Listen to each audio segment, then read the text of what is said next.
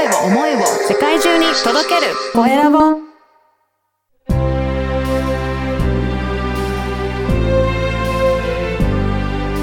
経営者の志。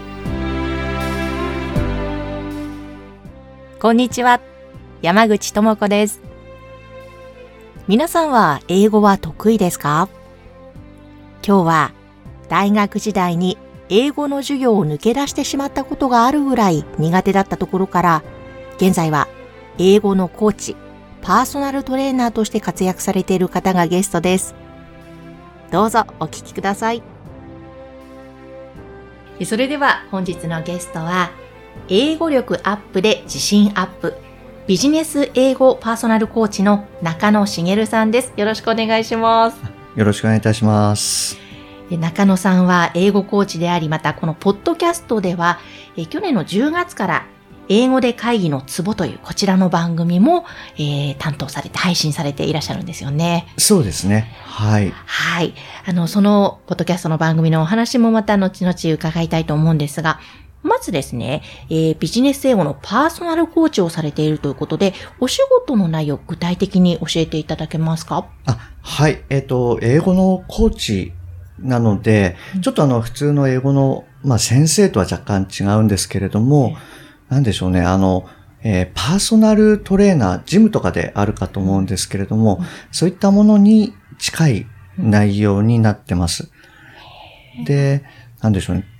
例えばその英語を習得したいっていう時に、あの、まず、what と、えー、how と why っていうこの3つがえっと、キーワードになってるかなっていうふうに思うんですね。はい。はい。で、えっと、その中の一番大事なものっていうのが、ホワイだというふうに考えてます。で、要は、あの、今の現状のレベルと、どうなりたいかっていう、で、しかもなんでそういうふうなレベルになりたいかっていうのをまずしっかり確認する。で、それが、いわゆるホワイですね。うん、で、あの、パーソナルのジムのトレーナーと同じで、うん、じゃあそこに行くには、まずどこの筋肉を鍛えようか。で、それが終わったら次、ここの筋肉を鍛えよう。みたいな感じで、要は何をやっていくかっていうのを決めていきます。で、それに従って、あの、その方その方の、まあ、やりたい、やりたいとかやりやすいやり方ですね。で、まあ毎日その英語に触れていただいて、一緒にゴールを目指すみたいな、はい、そんな感じになります。じゃあ、ただ単に、あの、英語の、英会話のレッスンというよりも、その人のその、なぜどうなりたいかっていうところの目標に向けて、やっていくから、本当人それぞれ道のりが違うっていうことなんですね。そうですね。もう本当に全く違いますね。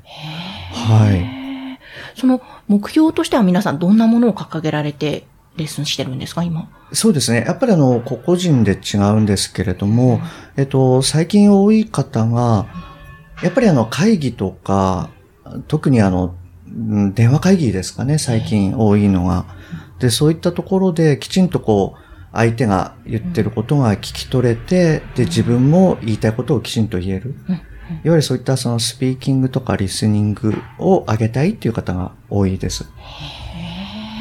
でもそこに向けて寄り添いながら、まあ、毎日英語には触れて、そうですね。いくっていう。はい。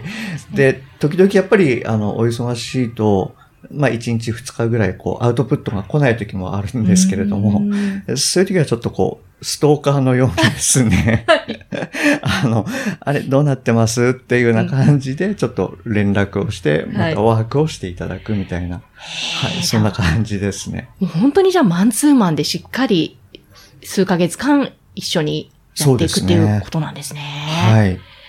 うわーでも、いかがですか？そこまでやっぱり、あの、密にしっかりやっていくと、成果もすごく上がりそうだなってイメージするんですけれども、はい、皆さんどんな変化がありますか？お客様。あ、そうですね。あの、やっぱり、聞ける量がすごく変わったっていうことと、うん、あとは、あの、英語で会議のツボでも、実はあの、配信してるんですけれども、はい、えー、オリジナルのビジネスストーリーっていうのを、あの、各クライアントさんの職種であったり、業種であったり、そういったものにこう分けて、まあ、ありがちなストーリーをこう、ポンって送るんですね。はい。で、それを、見たら、なるべく早く録音してうん、送ってくださいって言うんですよ。はい。で、それに対して、私がこうフィードバックをするんですけれども、うんそういったことをやっているので、本当に、あの、仕事で使える、あの、会話というか、そういったものがどんどん増えたっていうふうによくおっしゃっていただけます。へええーじゃあ皆さんその、こうなりたいっていうところにもどんどん近づいて、そうですねもう卒業されていく方はされて、そうです、そうです。はい。大体そうですね、3ヶ月から、まあ、6ヶ月。うん。で、長い方だと1年くらいですかね。はい。うんわあ、それは、でも、そこまでしっかり、あのー関わってくださると、本当に英語も上達するでしょうし、なんか、人と人とのお付き合いでまた深まりそうですね、人間関係も。そうですね。うん あの、今はこう、コロナの時期であれなんですけれども、あの、えっと、また飲みに行きましょうみたいな話をしていただくうんクライアントさんなんかもいらっしゃいますし、ええはい。そうですね、なんか濃いお付き合いになりそそううでですすもんね。ね。はい。でもですね、そもそもですね、中野さんは、まあ、今はこうしてあの、フリーってご自身で事業をされてますけれども、その前は、まあ、会社員としてお仕事をされてたと。そしてまあ、その前、学生時代ですね、ちょっとそこまで遡って、英語はもともとお得意、お好きだったんですか？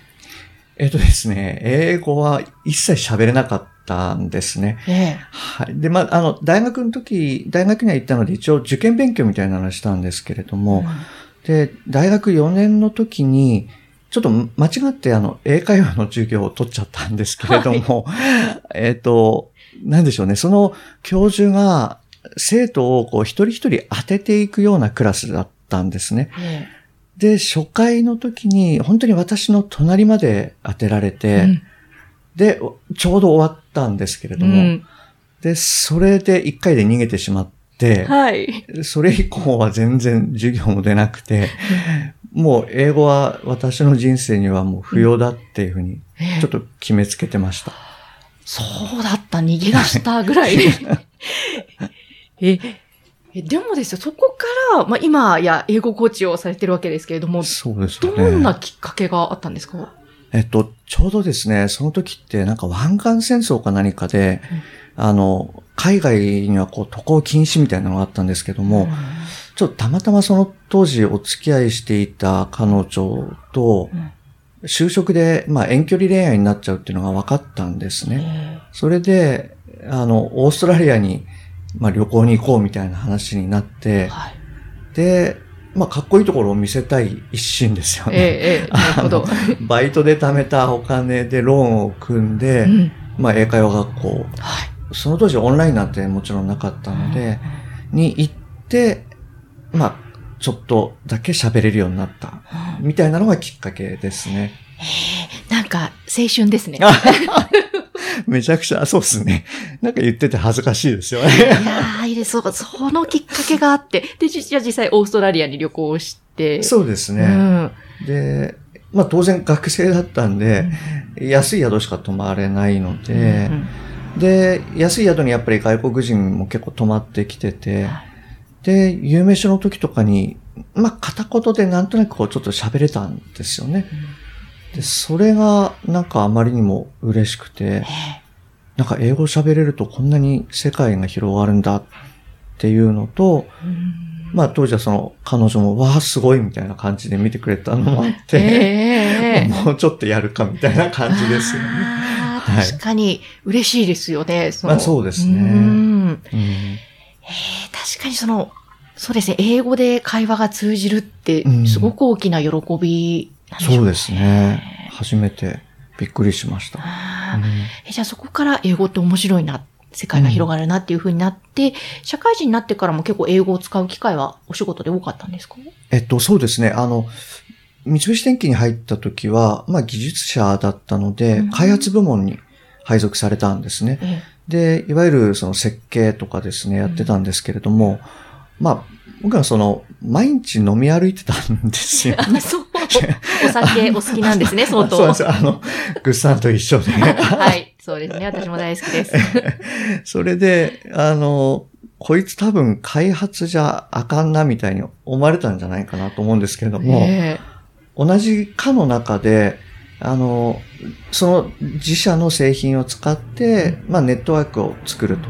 しかも海外に作るっていうプロジェクトが、まあちょうど始まる時だったので、まあこいつ、あの、設計ダメだけど、じゃあそっちに入れちゃえみたいな感じで、ええあの、英語を触れる機会ができたっていう感じですね。ああ、そうなんですね。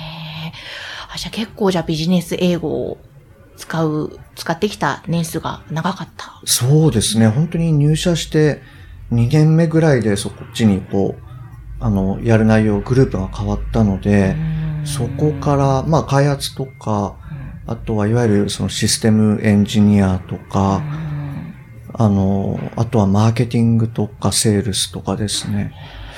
まあ本当に、あの、たまたまなんですけど、26年間、26カ国で仕事をこういろいろやってきたっていう感じですね。そうなんですね。はい。すごい数の国ですね。そうですね。今から考えると。へうんえ、まさか大学の時に英語の授業が嫌で逃げ出したとは思えない、すごい活躍ぶりでいらっしゃるんですけども、そうですいかね。がですか？そのビジネスの中で英語を使っていろいろされていった時に、やっぱ英語を使えてよかったなとか、やっぱりビジネス英語面白いなとか、そういうお仕事の面での良さっていうのはどんな風に感じてこられたんですか？あ、そうですね。ただ、やっぱりその、いきなり当然喋れるわけはなくって、で、やっぱり、あの、喋れると当然ながら、あの、まあ、いろんな交渉もできたりとか、まあ、それは営業的なこともそうですし、開発的なところもそうなんですけれども、あの、そこにやっぱり行くまでには、本当に、なんでしょうね、あの、例えばアメリカでちょっと暮らしたことがあったんですけれども、まあ、ちょっともう3ヶ月ぐらいですかね。で、あの、ちょっと街中に行って、普通のネイティブと話しておいで、みたいなことを、英会話の先生に言われて行ったんですけれども、まあ、一切通じなくて、で、もしかしたらその白人に対するちょっと恐怖症みたいなのがあったのかもしれないんですよね。中野さんの。私自体がう。んで、その時は、その、えっと、アジア系の人の、あの、コロラド大学に行ってる学生さんに声をかけたんですね。うん。そしたら、えっと、あなた、あなたの英語わかんないので、日本語で話してくださいって日本語で言われちゃったんですよ。その彼はたまたま日系の人で、はい。流暢な日本語で返されちゃってう、んそれまで3、4年仕事で使ってたんですけれども、まあ、やっぱり凹みますよね。そんなに通じないんだ、みたいな。ですね、へこみますね。ええでまあ、そういうこともありながら、まあ、ちょっとずつ、本当に二十数年間でうん、まあ、やってきたっていう感じですね。か。らもうそういう凹んだ経験も含めて、いろんなことを経験されてきたのが、それが今、英語コーチとして生きてらっしゃるという。そうですね。逆に、はい。それが良かったなって思いますね。んあの、ポッドキャストの方の英語で会議のツボですね。こちらの方も内容としては、あの、どんなことを大切に配信されてるんですか？はい。あの、今ですね、あの、やっぱりリスニングとスピーキングを大事にしてます。で、私はあの、まあ、英語って所詮コミュニケーションのツールでしかないと思うので、で、一番コミュニケーションで困るのっていうのが、リスニングとスピーキングだと思うんですね。まあ、その場その場でこう対応しないといけないっていうことがあるので。なので、今は、えーネイティブの音源を使ったリスニングのアップっていうのが一つと、もう一つはスピーキングですね。あの、私が作ったオリジナルの、えービジネスストーリーがですね、はい。で、今は、えー新しくあの、かけるがかけるっていうビジネスストーリーを配信し始めたところなんですけれども、へはい、そういったものを流して、まあ日本語を言って、えっ、と、ちょっとポーズを分けて私が英語を言うみたいな。ーうんでその間に一緒にワークをしていただけるような、うんそういったものも、あの、作ってます。はい。あの、ぜひぜひあの皆さんも聞いていただけたらなと思うんですが、なんか、じゃあ、ちょ本当にコーチングをしながら、あの、学んでもらうっていう要素が、ポッドキャストの番組の中にも入っているということなんですね。そうですね。はい。わかりました。で、中野さん、今日はちょっとその英語がもともと苦手だったところから英語の面白さを知って、そして社会人の時にいろいろビジネス英語を、えー使われてきた、そのお話を今日は中心に伺っていきましたけれども、ちょっとぜひですね、まだまだその会社員からフリーになられた、あそのお話なども伺いたいと思いますので、はい。後半もまたよろしくお願いします。あよろしくお願いいたします。ありがとうございましたありがとうご。ざいます。中野さんのお話いかがでしたか？英語が苦手だったところからその後お仕事ではもう様々な国で英語を使いながらの仕事を経験されてきた中野さんですがその会社員を辞められて独立を決断されました。そのお話やまたコーチとしてついているあるお客様が気持ちの変化があり心のケアにもつながって人生がいい方向に大きく変化したそんな嬉しい体験もあったそうです。後半ではそのあたりのお話ゆっくり伺っています。どうぞお楽しみに。